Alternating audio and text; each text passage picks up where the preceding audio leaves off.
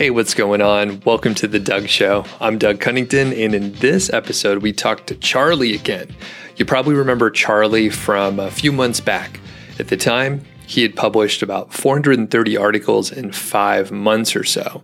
He was doing this at a crazy pace, and we're going to get a few updates from him. Number one, he's published about 500 articles on that initial site that he was working on that we talked about before, and he's launched a new site that is going to be purely informational, and get this, he's aiming for 1,000 articles in 2021, and, you know, funny enough, he wants to add 1,000 articles this year when we're recording this. However, he was saying that he thinks he could do it before the end of the year. So he lets us know his plans and some of the challenges along the way. And interesting to note, that first site, he hit some seasonality issues. So we kind of get into the details of that. And I kind of call him out a little bit because there were a lot of comments over on the YouTube side where people just weren't finding his story relatable because he had money to invest. Now, the thing is, I know there's a huge wide range of people out there, and some people have money to invest. Some people are late in their careers and they've been saving for a while. Maybe they have a paid for house and a handful of, you know, things and assets. So they don't necessarily have to be as budget conscious as some other folks. There are also very young folks in the audience, or maybe you just don't have the money to spare for whatever reason. And we do talk about that. Like I said, I see all the comments out there, even though I don't reply to many of them, to be honest with you, but a lot of them bring up valid points, and we talk about it. So I'll let you know about that. And a couple things to note that I want to let you know about ahead of time here. I'm going to ramble on at the end of the episode, but Charlie is going to be blog posting. He's going to guest post on my blog, Niche Site Project, following along with his progress this year. So kind of a cool thing that we're doing. And Charlie has a YouTube channel. So he's been putting out several videos, and it's brand new. It's pretty cool because I see his channel is growing faster than my new channel, which I'll tell you more about at the end of the episode. So let's hear Charlie's story here.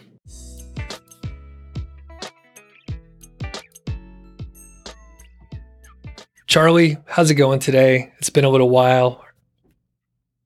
Doug, I'm excited to be back. We got a big update, a lot of excitement, and we got a new project coming. So everything's going well so far. Cool. And one thing I want to mention right off the bat is you started a YouTube channel, which I think is pretty awesome. You have a few videos out there. So how's it been going so far? Yeah, it's awesome. It seems like a lot of people are really interested in seeing how that first mega site has gone, and getting a lot of positive feedback and a lot of good comments. So it's something I'm going to continue to do. Maybe a few videos a week to start out, and then a video per week from there. Awesome. Yep. And I checked out a couple of the videos. So I encourage people to see Charlie's channel. And if you like it, certainly subscribe. So for this interview today, we're going to kind of catch up on what has happened with your site. So originally, I know people can go back and watch the first video, but we'll just do a quick recap. So what was your initial goal when you started this niche site and I guess authority site really? Yeah, sure. So I'm going to run through it rather quickly just because we went to it in such depth on the first video on your channel. But when I started this website, the goal was to make commissions through Amazon. I wanted to put out blog posts that were doing product reviews, doing best X for Y, using KGR terms, and just get traffic to my blog so I could push those users to Amazon. And the goal was to hopefully get $1,000 per month. And I started this back in March of 2020.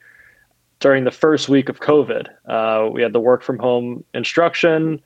I started building the site. I didn't know COVID would last this long, but I used it as an opportunity to really pump out a lot of content and grow my site with a team of writers. So the beginning of the site, I'd say the first 50, 60 articles I wrote on my own. From that point on, I was really excited about publishing more content. So I started looking into how to get content writers and use different writing agencies, used Upwork. And the time I came on for your video is at about 450 articles. And I was seeing some really strong growth right off the bat, which made it really exciting. I was getting decent sales on Amazon where I was making a couple hundred dollars a month. And then I started adding ads to my website. And I thought, okay, Amazon's great, but I can also make money with ads. So maybe the more important thing is traffic rather than just going after Amazon terms. So I really made a strong push towards informational content. After, you know, a couple months of really focusing on Amazon, the last couple hundred articles were really just informational driven. I would strategically put some Amazon links in there. But as of December, which is when I stopped the massive content push, the total articles on the site is 526, which is really exciting. And the organic search traffic, it still hovers between 10 to 12,000 users per month. And the one thing I learned from this project that's kind of the part I didn't really account for was seasonality. My site saw some tremendous growth in the first couple months, ranging from April to August. And then it kind of leveled off from September, October, November, December. And even though I was putting out a ton of content, anywhere from 30 to 80 articles a month, it wasn't the content that was slowing down. It was just the seasonality of my niche. So I learned a lot from that, and it's kind of put me in the spot I am now, understanding building an authority website. There's a lot of pieces that go into it. Seasonality is a big one, but growth hasn't slowed down by any means. Articles are continuing to rank higher. I track my keywords. They continue to go up. It's just more the volume of those keywords being searched at this time of the year is significantly lower. Can you let us know the earnings for, I guess, the last couple months, just so people can get an idea the amount that you're earning from roughly 10 to 12,000 visitors per month? Yeah, so the cool thing was December was a strong month, but it was actually very similar to November. So I consider it a rather consistent amount of earnings. So December was about $350. I believe $200 were from ads and $150 was from Amazon affiliate, which, I mean, it doesn't sound like a lot and it's not something to get super excited about, especially when you have that much content on a website. But adding in the seasonality and just the fact that so much of those articles didn't even have time to rank yet, I was pretty happy with it. And just the fact it's kind of an upward trajectory from the months prior. And some people may be thinking, hey, 526 articles, that sounds expensive because you're not writing them yourself. So can you give us like a ballpark how much you've spent on the site, like all total, roughly? Yeah, so there is obviously the additional cost of backlinks, which I did spend money on at different points throughout the project, but all in with content, I'm just around 15,000. And to date, if you add in all my months of earnings from Amazon and Ezoic ads, just about around the $1,200 to $1,300 mark. Okay. And for people out there that are thinking, hey, you spent 15,000, you've made 1,200, like, how do you respond? Like, if your friend was like, hey, man, what are you doing? This doesn't add up. Well, the cool thing is I actually had somebody try and sell me a site in this niche, and I saw their traffic charts, and I saw their traffic in season versus out of season, and they were getting 3.5 times, sometimes more, traffic in season for out of season. So I kind of evaluated my website based on the multiple right now, using that as an example. So if I'm making $350 out of season, and let's say I'm just making $1,000 in season, that gets me to around $700 a month in estimated earnings for the next year. And that's assuming no growth, no keywords go up, my site doesn't gain any authority. That's just where we're at now. So if you put a 30 times multiple on it, I mean, my site's worth anywhere between, you know, 20 to 22 grand. And thinking it in terms of that way, I could say, well, I'm technically positive right now, right? I put all this money into an asset. My asset's technically worth X amount of dollars. I'm also collecting those monthly checks. So honestly, I'm pretty happy where I am right now, considering how much content's lost to rank. Okay. And just remind me, you work in finance, right? Yeah, I guess that I kind of gave it away. Yeah. No. That is the right. I mean, there's a few ways you can look at this, right? So you took action, you did a bunch of shit, and it's been a learning experience, and you have something to show on the other end. So can you break down a few things that you learned from this process, right? Yeah, well, that's another thing you mentioned too. So what I learned from this, I honestly could put a dollar amount on that as well. And the dollar amount's to be determined on how my next projects do, right? What I learned here, I mentioned it already, was seasonality, that being really important. But I learned so much about keyword research and understanding what articles actually get ranked and what articles actually bring in traffic. I wasted so much money on hiring writers to write about a topic that will probably never bring more than a couple visitors a month. I just didn't know keyword research that well early on, especially from the early months of April, May, and June. It's kind of crazy how a lot of my articles that are starting to rank are the more recent 100, 200 articles that I published. I got such a better feel for keyword research, understanding how these sites work and being involved in the community. You see other, even YouTubers and looking at other blogs, you see how they rank newer keywords. And that's what really was the game changer for me, was saying, okay, now I got it. Now these are pieces of content that are going to rank. This is how you do keyword analysis, and this is how you write topics that actually bring in traffic. So you mentioned backlinks and you mentioned paying for them. Can you tell us about your backlink strategy for this site? Sure. So in the initial stages of my site, the first couple months, everything I did backlink-wise was on my own effort. So me doing manual outreach and trying to get links on other sites in my niche. And I did get a lot of free links early on. I mentioned in our last video how I would go after resource links. I would go after websites in my niche that were more local businesses, places I actually been to, people I somewhat knew, and said, hey, I created this website. Do you mind giving me a link? Do you mind giving it a resource? Or, hey, I wrote a review about your small business, about what you guys do. Can you throw me a link? And it actually really worked in a lot of cases.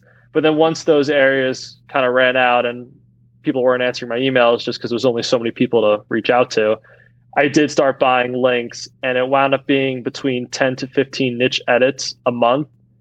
And I started buying them towards the end of May, and I did it through the end of August. And depending on the service providers, I did find some links that were a little more expensive, that were higher quality, and some links that weren't as expensive, but didn't really kind of move the needle or impact anything. And I wound up spending a few grand on backlinks, which looking back on now, I don't think I would have done that, especially in the early stages of my site. I still think it had an impact where content kind of shot up right away, and low competition keywords were getting some authority that pushed them up into the first page rather quickly. But I'd rather spend that money building more content, putting that content back into the site, going after real low competition keywords that really don't need backlinks to rank. And even if those articles bring in a couple visits a day, I think spending that money there is actually more helpful in growing your website early on, in my opinion. And it's a classic issue that we see where your site's growing anyway. You publish content, it's aging a little bit, it's maybe improving in rankings, and it's really hard to tell, was that going to rank anyway, or was it the backlink that helped? Is there any way to tell? How did you evaluate that? So it's interesting. I remember when I was first getting advice from an SEO consultant, he was telling me, let the article index, let it see where it ends up with no backlinks, just on your website's authority and age. And then from there, let's start sending links and seeing what happens. And I actually didn't mind that strategy because I could see if the content was actually liked by Google early on before I started sending links. And that was usually how I tested sending backlinks to pages that weren't the home page, right? A good chunk of my project was sending niche edits and guest posts that were just linking back to my homepage of my website, right? If I'm getting a resource link, odds are they're just referencing, my blog. But once I started using service providers, I could kind of target in on some pages and not really worry about getting those pages linked. And I had for example, I had one article that was searched 2,000 times a month, and it was on the second page, second result, right? So number 12, if you think about it. And then I sent some links, and now that article's pushed all the way up to number 4, and it's getting quite a few views a day now. So that could be an example of an article that was definitely worth sending backlinks to. It's bringing in traffic. It's bringing in a couple sales through Amazon, and actually an informational keyword that has some links to Amazon, but that's a good example of how I invested money into buying links for a page, and it actually wound up, you know, improving in rankings. Now, will that eventually get to 1, 2, or 3? I don't know. I mean, it's in a good spot now, and it's continuing to slowly climb. I wonder if general authority and age on just the website and the article itself will help. But, you know, always justifying backlinks becomes tricky. It seems like when in doubt, send it to the homepage of your website. And as your website grows, you're like, yeah, backlinks helped. Yeah. Yeah, it is hard to tell. However, when you do look at, you know, really any industry, if you look at the top ranking sites, a lot of times those will have links. Now, did they get the links so that they can get to number one, or they got the links because they were number one? I don't know. There's no way to tell. So, but that's $1 million question. Yeah. And I mean, it's a huge industry to sell links. So the other problem, I mean, I'm an affiliate for multiple companies that sell services. So, I mean, I hope people trust what I say, but everyone's biased in some way. Either they're selling you the backlink services, or they're selling you something else instead of the backlink services. So it's like, who do you trust? You could find case studies and examples contradicting or proving whatever you want. So one thing I found really cool, and this is a helpful tip for when you're reviewing link services and finding the best backlinks to buy, is see if those links that are on websites that are actually making money and monetizing their content. It just shows that it's a more real website, and it's actually providing value to users if they're able to monetize their own content.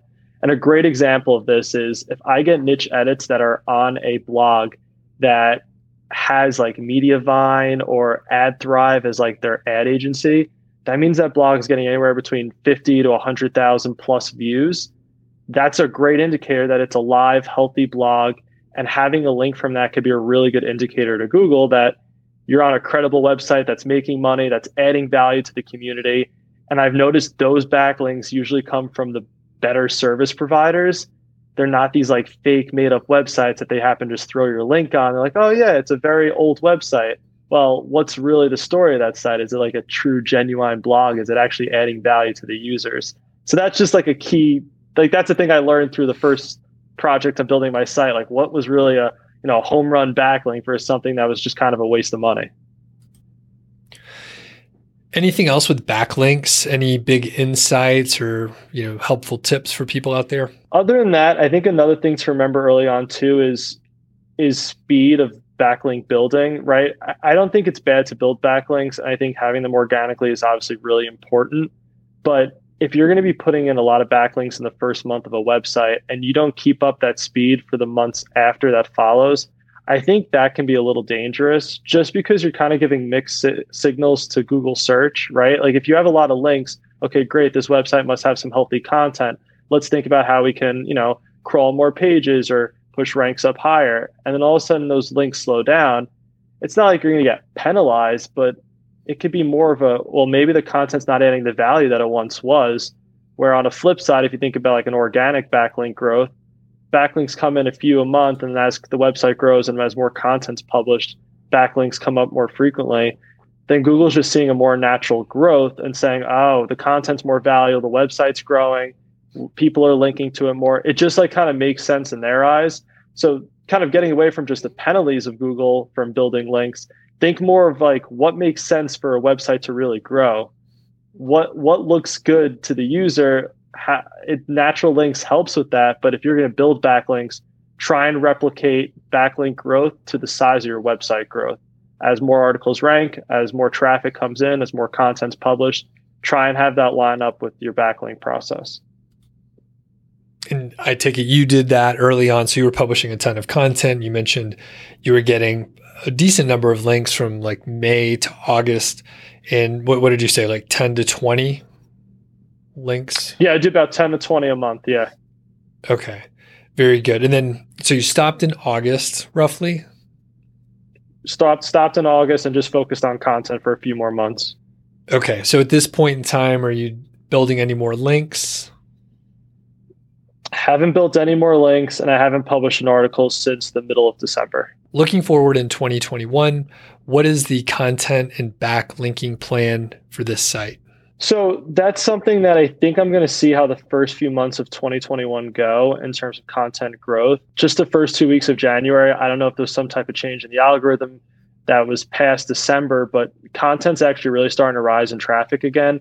And I don't think it's because of the seasonality side of it. It looks like content's starting to get another jump. My site is at the 8.5 month mark, which is great. I kind of want to see what happens when I get to the 1 year mark before I push out more content.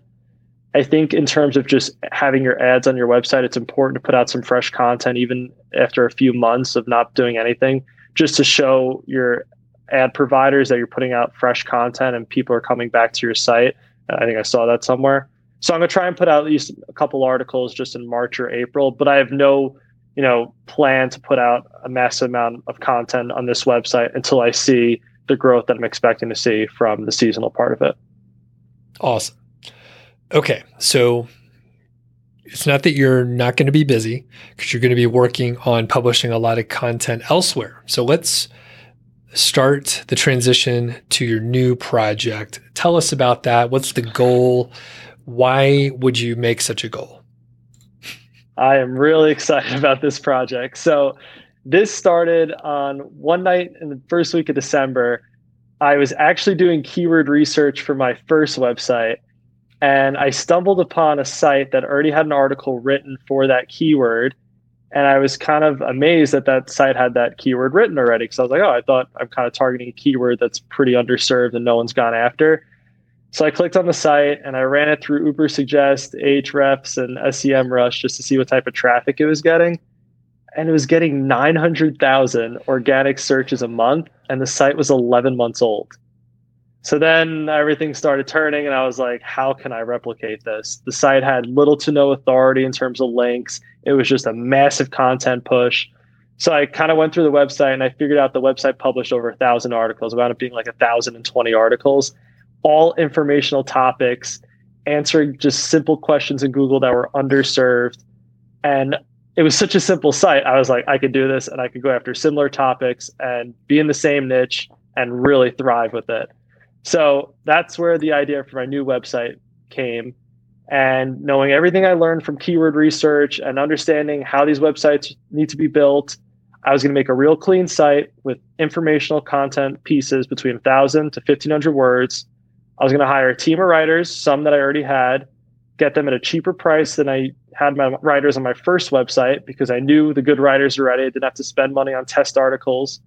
And I would give them really structured format and templates for different themes within the articles on the site.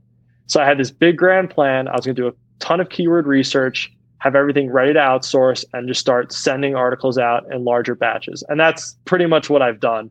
And the site was launched on December 5th. And to this date, it already has 200 articles published in just 6.5 weeks, roughly. So the content push has been great. I'm literally spend every night uploading anywhere between 3 to 12 articles, depending on how many come in from the writers. I read them over, I edit them, I put a couple internal links in there to other articles on the site. And it takes about 10 minutes or so to publish an article and edit it and review it. Put it on the site. I have deposit photos for images right now, and those images are really clean. It makes my site just look really professional. And the content push is just going to keep going until we get to 1,000 articles this year. 1,000 articles. Amazing. So you mentioned that you have like 200 articles published already. Do you have much traffic? Do you have any results to share already? So right now I'm at the point where I'm kind of just getting excited about impressions in Google Search Console. I did use SERP Robot, which is a great tool to track keywords. I think for like $5 a month, you can track 300 keywords at a time. So I tossed like my first 300 keywords in there, even though only 200 have been published so far. And I am seeing some significant jumps in keywords starting to rank.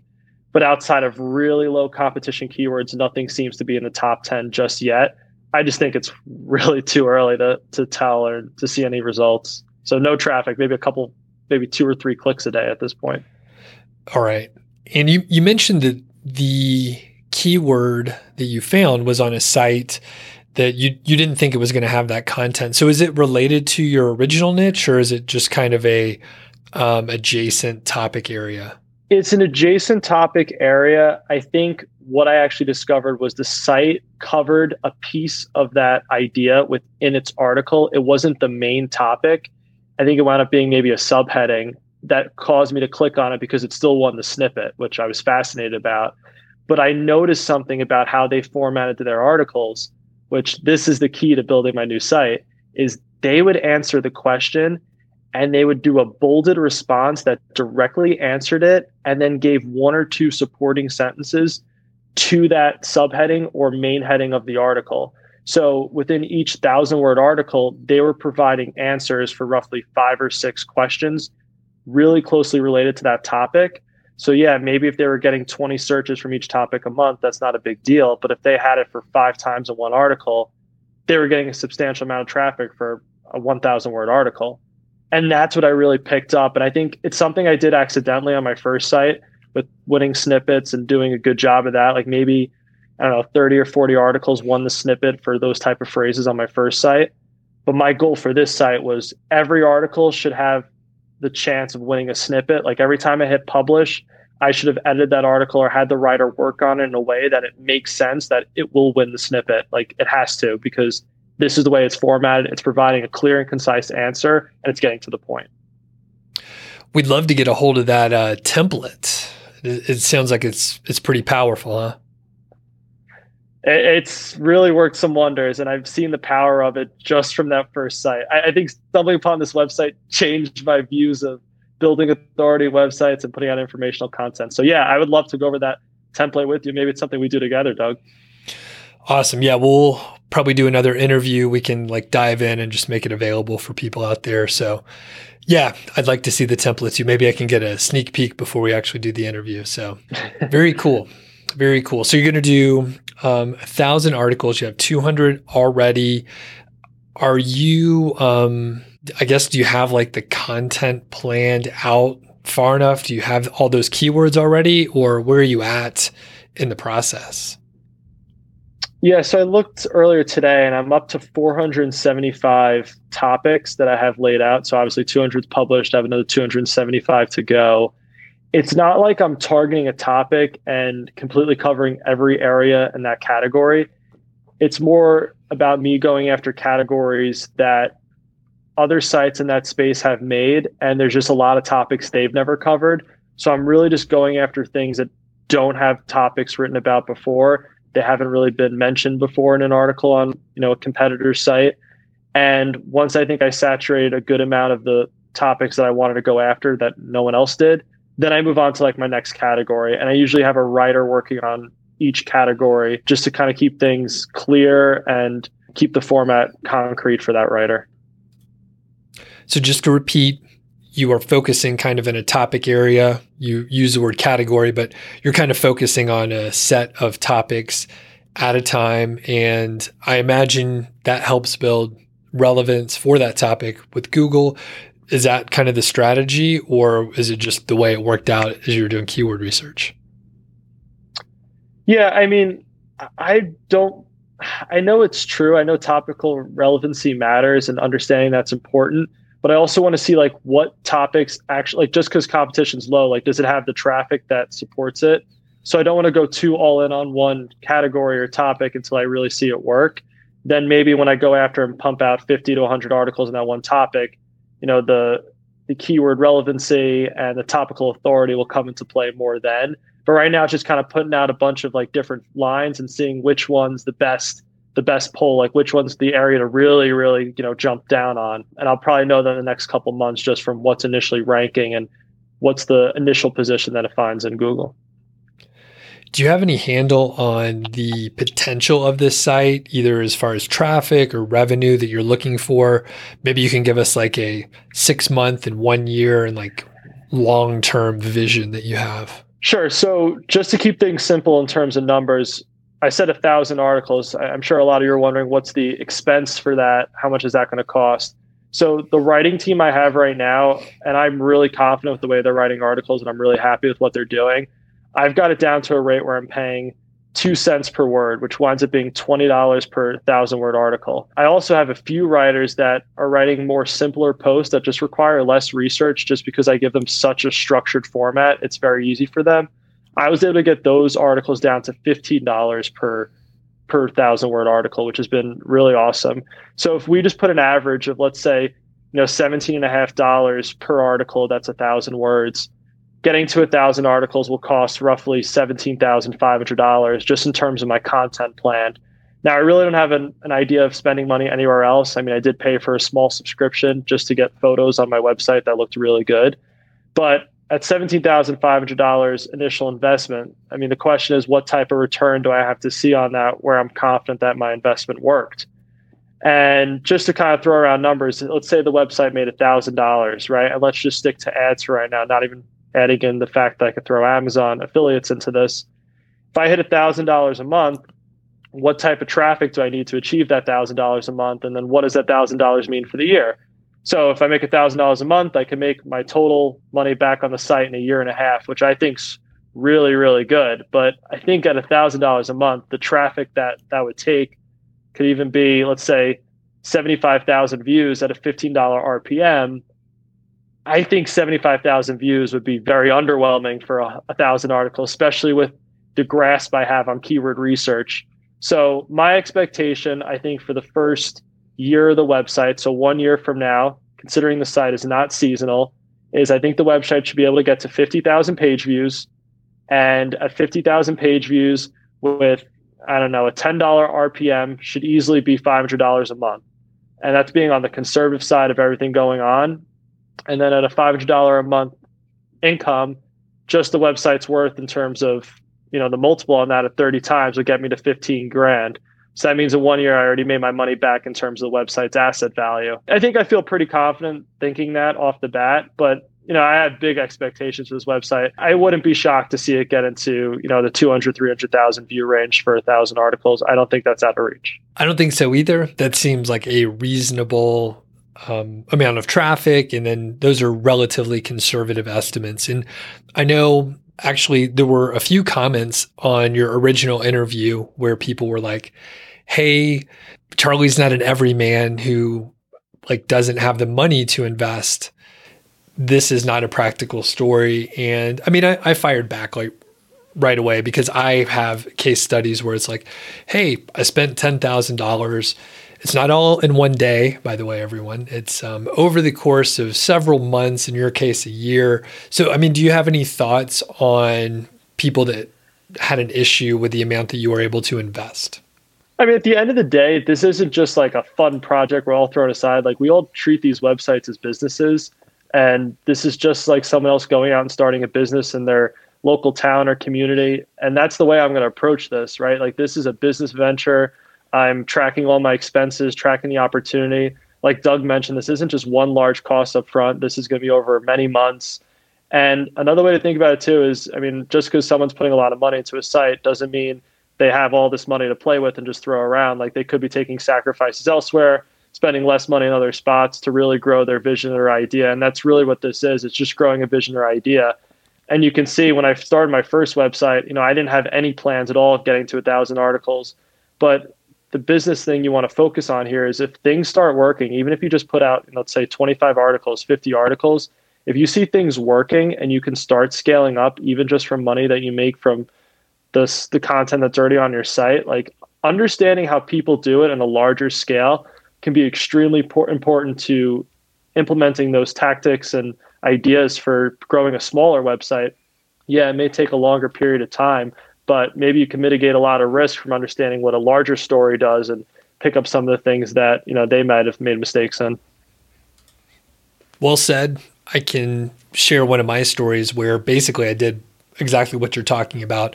I made an initial investment in some content, and I eventually published a lot over time, but it was a sort of a snowball rolling downhill situation where I kept reinvesting a little bit more to help grow the site. And then at some point I was comfortable with the amount of content and I wasn't going to keep up that publishing schedule. So I throttled back, and then I was able to, take the profits, put it somewhere else, or save the money, or whatever I did with it. So yeah, there's a lot of different ways people can take this. And I hope folks aren't getting the sort of idea hey, this is just an impractical, silly idea. It doesn't apply to me. So I mean, the fact is, if you we're not going to do this, but if we gave someone $50,000 and we said, you can hire whoever you want, there's a lot of people that are going to fuck it up. It's not easy to go hire a team. There's a lot of complicated things you have to deal with. So just because you have the money doesn't mean like, hey, it's easy to go do X if I had $20,000. I guarantee you, how many writers do you have, Charlie? Right now I'm up to 8. Okay. Well, it's not so hard. No, I'm just kidding. Managing 8 writers and getting them to publish a lot of content, and you're actually serving as the editor and content manager and all that stuff. So it's not a trivial exercise. And I want to point it out because it is a, you know, there was a set of people who were like, hey, this is not for me. You can learn something. You could learn something from people that are scaling. You could take those ideas. So, okay, very good. Anything else that you're looking forward to with this case study here? Yeah, so I think I'm excited about it too, because I think I'm going to hold myself really accountable to just hitting goals and keeping on track with content. I mean, my first website, I was really excited just because it was my first site in the space, and I was really passionate about what my site was about. While I still like the niche of this website, the fact that I have a following and a community behind me is a little bit more motivating to kind of get content up and start really showing some traffic numbers and, you know, updating that on my YouTube channel and sharing that with everyone. I'm really excited about that part of it as well. And I think I could really help a lot of people who are willing to learn and willing to see what happens with it from the journey, which excites me. Yeah, you're definitely accountable because you're going to be blogging on this at Niche Site Project each month. So even if nothing happens, you're still writing a blog post over there. Yeah, no, I'm looking forward to that. It's going to be exciting. Yeah, it's kind of a cool cross-promotion situation. So just for full like transparency, I saw Charlie was starting a YouTube channel, and I thought, hey, that's cool. He's documenting this stuff. I also knew that Charlie was actually writing out some updates on a forum, and basically I was like, oh, he can write those updates at a place where more people potentially can see it and not on a forum sort of like behind the walls there. So yeah, I proposed the idea. It seemed like a win-win for both of us. So we are sort of cross-promoting and detailing all this stuff over on Niche Site Project. Did you have any, do you have anything else to add with the cross-promotion that we're doing? Yeah, I think a neat thing too is, I mean, Doug brings a lot of experience in Amazon space, and he has plenty of case studies and prior websites that he's made a lot of money on doing that. I think me attacking an all informational like site brings a really interesting dynamic, because I'm sure Doug's written plenty of informational articles before, but having a site that solely relies on informational content to kind of keep it afloat will be interesting to see. And I think bouncing ideas off one another could really add a lot to the table for how we can monetize our sites going forward. Awesome. Well, anything else that we should talk about that I didn't ask you about? I think another question I get a lot is my workflow. How do I do all this? And when do I research keywords? When do I publish the articles? And how long does that take? Are these writers good? So I feel like I'll just give a quick preview on the hiring process for Upwork and when I look at a writer, kind of what I do. So I do have a template that I mentioned with Doug. I have a few templates depending on the type of article that it is. But one thing that I really want to do is when I hire that writer, I want to have them just excited about the project as I am. So one thing I often say is, hey, you know, I'm building a very large blog with a lot of content. I would like you to be a part of it. You know, I'm going to send you a test article at a set price, let's say $20, $25. Let's see how the article goes. I can critique, make edits to that article as I see fit. If it's an opportunity where that writer can join my team, you know, I'll give them some extra effort in terms of editing that content. If I don't think it's a good fit, I kind of even toss out the article or just wind up putting it aside, and one day I'll get to it and just edit it completely. But I want to have a writer that says, oh, wow, they're uploading a lot of content. Yeah, I'll write for that blog, and I'm willing to take a little bit of a discount. So I'm able to get these writers that normally charge between, you know, $25 to $35 per 1,000-word article for around $20 because I'm sending them 10 articles at once for a week. So I send those articles out to them. They send me those articles as they're being completed. So every night when I check my inbox after my day at work, I'll have like a couple articles from each writer, which is perfect because it's not like a daunting task to upload like 30 articles in one day. And I upload those articles. They're usually a different theme. So it's like more entertaining to review a topic that I'm not really reading the same format over and over. It's like slightly different from each one of these writers. It takes around 10 to 15 minutes to edit an article. I put a really nice high quality image on there, upload the article, submit the link to Google Search Console, add it to my keyword tracker if it's not already in there, and on to the next one. And just, you know, getting in that process of understanding what content you're outsourcing, what's coming in, and getting up on your site as fast as possible, I think is just as important as writing the content yourself and writing on a frequent basis. You know, if you have content coming in, letting that content sit for a week or 2 weeks or even a month can really slow down the growth of your website. So I make sure there's no time lost between articles coming in and articles being published. And if people are wondering why a freelancer would accept lower than their normal rate, it's because it takes time for someone to find other gigs to work on. And if they don't have to search for a job and they know that they can work with you for months, maybe a year or more, they will take less money. And I've seen this, you know, time and time again. I mean, it's nice to have regular work. They don't have to go and look through all the different job postings and go through interviews or anything like that. Are there any other advantages for them that you could think of, Charlie? So I think one thing I've stumbled across a few times is writers know other writers on Upwork, and they appreciate the frequent business. And then they also can refer me to other writers that they know. So not only are they going to get consistent long-term business, they may have somebody else that's maybe part of the same writing agency or somebody that they just know personally that they can refer me to. I've already had 3 different scenarios of that, and 2 of the times I actually hired the other writer. So I think it's good for them to kind of build their network, and especially for the writers that are earlier into Upwork, it allows them to build out their profile, get strong reviews. It shows the amount of money that they earn on Upwork, so that number will only rise with the more articles you take on with one person. So I definitely think there's a lot in there for them. I didn't even think of that. You know, using the network of the writer, that's a great way to find other writers. Yeah, it's been really working nicely. Another cool thing I'm doing now is if I'm trying to go after a topic for my site that I haven't really come up with a format yet or a template, I hire a really expensive writer and I tell them what my mission is and I send them the link to my website and tell them what I'm trying to do. And even if it's like $60 for 1,000 words, I'll tell them, hey, I'll pay you $75 for 1,500 words. And I want you to write me an article, and then I'll really critique it. So I get like the perfect template where I can go back to my other writers and say, hey, this is what I need. So I think I found one writer that I really like that I think her job is literally just going to be to write really high quality pieces of content that will be the templates that I use for my other writers. And I'm going to see how that goes, which I'm excited about. Oh, that's a cool idea. I never even thought of that, to like put the expert, the best person for certain jobs, to get it sort of kicked off in the right way. Yeah, and the cool thing is I found someone that's also an expert in that space, in that niche, which they probably know more about it than I do. So I think what other elements they could add to it and kind of the research they put into it will maybe inspire my current writers to say, oh, I didn't think of it that way, where I would have never thought it that way either. So we'll see what happens. All right. Any other thoughts about this other project, the new project?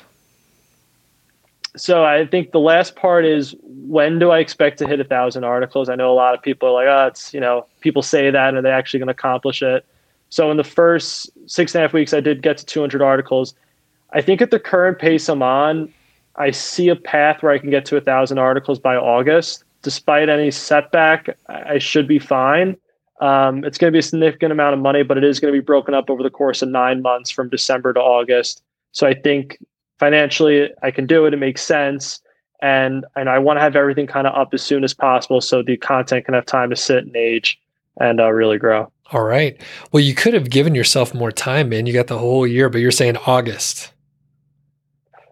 That's the goal. And then at least if it doesn't work out, I have September to play with, and then gotta get ready for the holidays. Okay. Well, awesome. We will obviously be checking in on your YouTube channel. People could find the link in the description and show notes. We'll be, you know, getting updates from you on a regular basis, both here on the podcast, YouTube, and on the blog. So many different formats for people to follow along. Anything else to add, Charlie? Nothing else. Tune into Niche Site Project for the monthly updates and the occasional, helpful video on my YouTube channel and income reports. All right. And we'll definitely be doing that sort of content template discussion probably in a few weeks here. Sounds good to me. All right. Thanks, man. All right, Doug. Take care.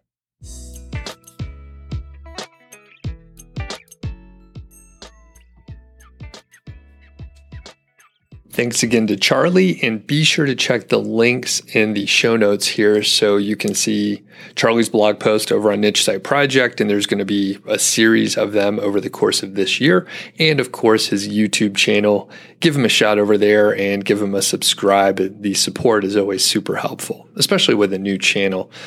And a couple things I do want to give a shout out to Ezoic and their Site Speed Accelerator. I appreciate them sponsoring the show. We've been partners for a long time, and that Site Speed Accelerator will help your site load faster.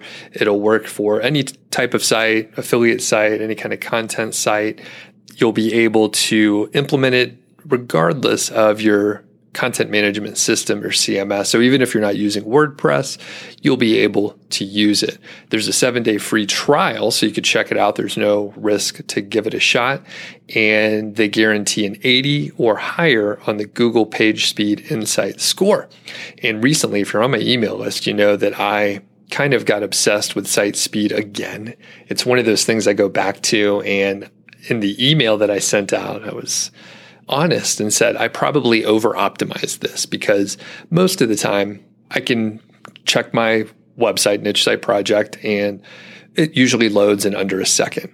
I'm using a kind of a smaller hosting company called MDD Hosting. MDD Hosting. And I'm trying to think of what it would be like Murdoch, Doug, MDD. All right. So those are not the call words for, I don't even know the proper names, but like the point is here, I'm not using any kind of super fancy hosting. It is like normal semi-dedicated hosting. There's not a ton of other websites on the server that I'm using, and it's relatively inexpensive. I think I have a couple sites hosted on there, and it is $50 a month. So relatively modest hosting, nothing crazy. You can go to, some of the bigger companies and you could be paying, hundreds of dollars per month just for a good hosting package. So anyways, average hosting. And I went through and I basically stripped out one of the big, like the remaining issue that I had. So I took out OptinMonster, which was kind of a thorn in my side for years because I was trying to optimize everything. And the fact is, OptinMonster was taking the majority of the time. Now, the thing is, most of the time my site would load in under a second, but the other portion of the time, and if I check maybe a blog post that was heavy with images or maybe I had several embedded videos, it would take, 2 seconds, maybe 3.5 if the server was a little slow, which happens. I mean, servers have other things going on, other websites that they're serving, and sometimes it just takes a little longer. There's some congestion on the network or something like that. So I took out OptinMonster. I have an interim solution in place is good enough. I need to check my data. I don't think my opt-in numbers, my email subscribers are dropping at all. So it'll be interesting to see how it plays out. At the end of the day, I'm probably going to code a custom solution using modal pop-ups, and kind of a sad story. I was busy. So I tried to hire someone on Upwork to code this out. It's pretty basic, and I played around with it myself. There's tons of places you can see how to implement almost any kind of solution that you're looking for. And I got kind of the basics working, and I was like, an actual developer will be able to do this in no time. This is a pretty simple solution. I'm not asking for anything complicated. And I hired someone, the first person that I talked to, and like normal, it's always a little more complicated than whatever they think it is. And this poor dude brand new to Upwork. He didn't know what the fuck he was doing, basically. So part of it was my fault because as a person who used to work in software, I didn't spec out all the business and technical requirements the other people that worked or that do work in the software industry. Like you're probably thinking, yeah, Doug, you definitely got to do those. You got to have some test cases that you can go through. And the sad thing is, like normal, if you don't give the developers like a very clear spec of what you're looking for and the functionality visually, how it should look, they're going to do the best they can.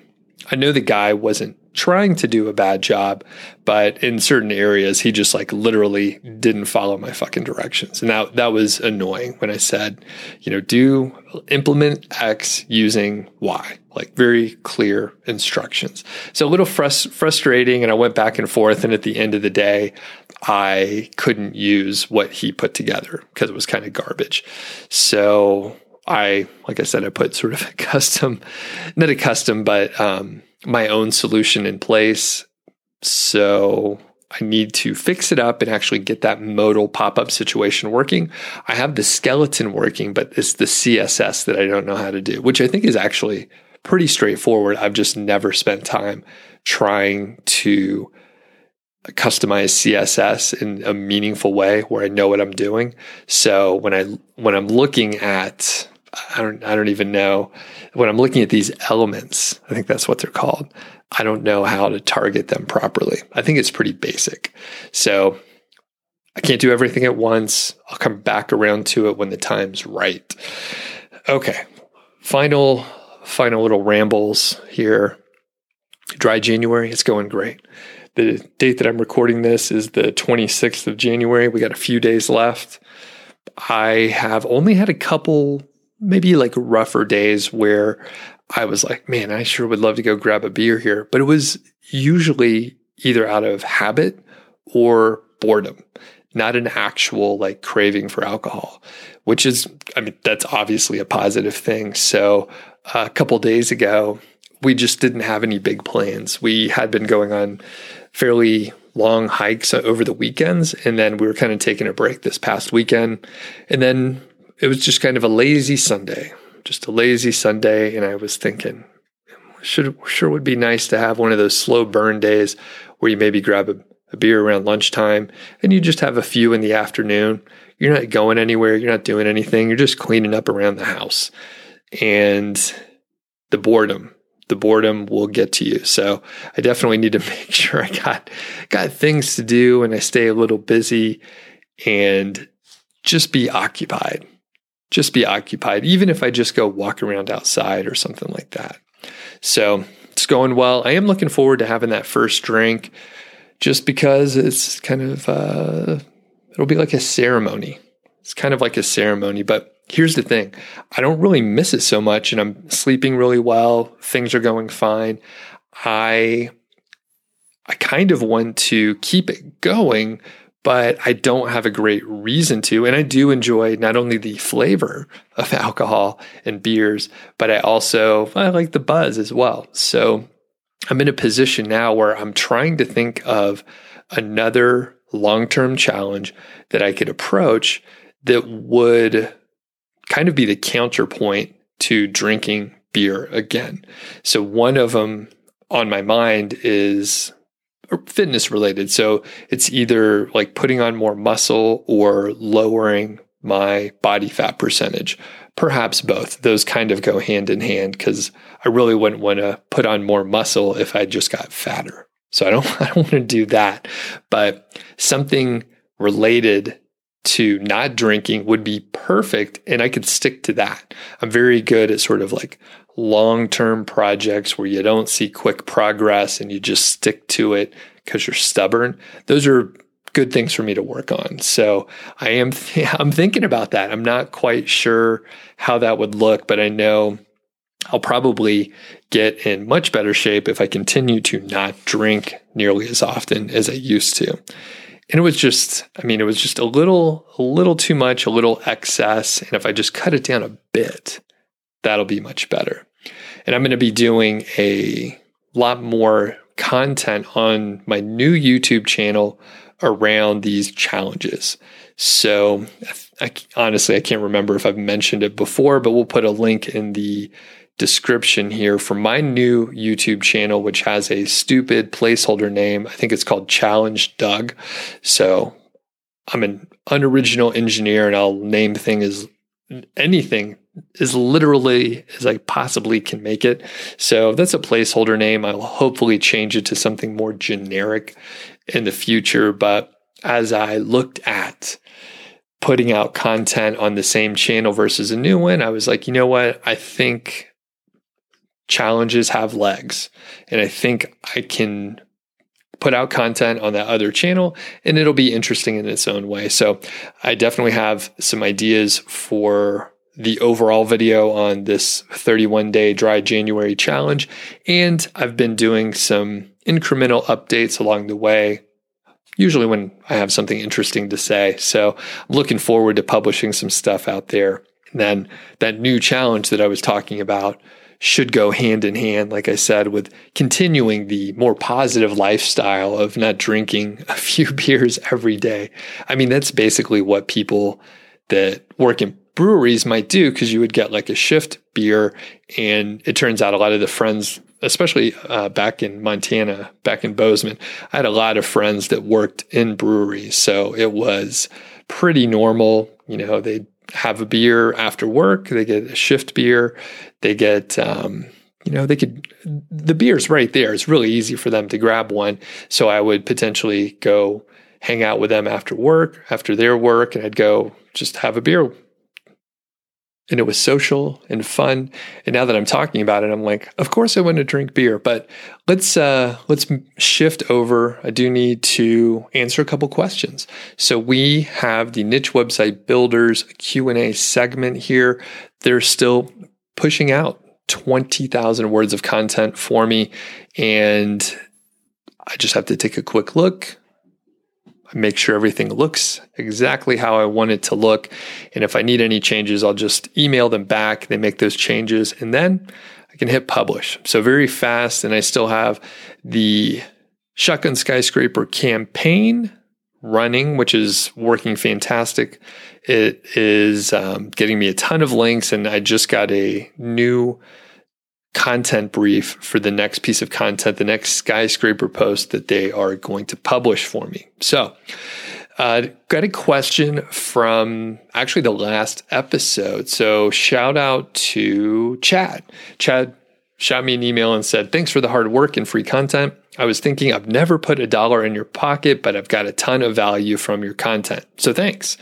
It's fantastic. So this is about Nigel's story here, and I may need to do a little bit more research, but I'm just going to, get this out quick and answer for Chad the best I can without checking with Nigel. So, number one, how would you do foreign language keyword research? So, that's a great question. I would probably do it extremely similar to what we do for English speaking. I think the important part is you select the country for like the Google search that you're aiming for.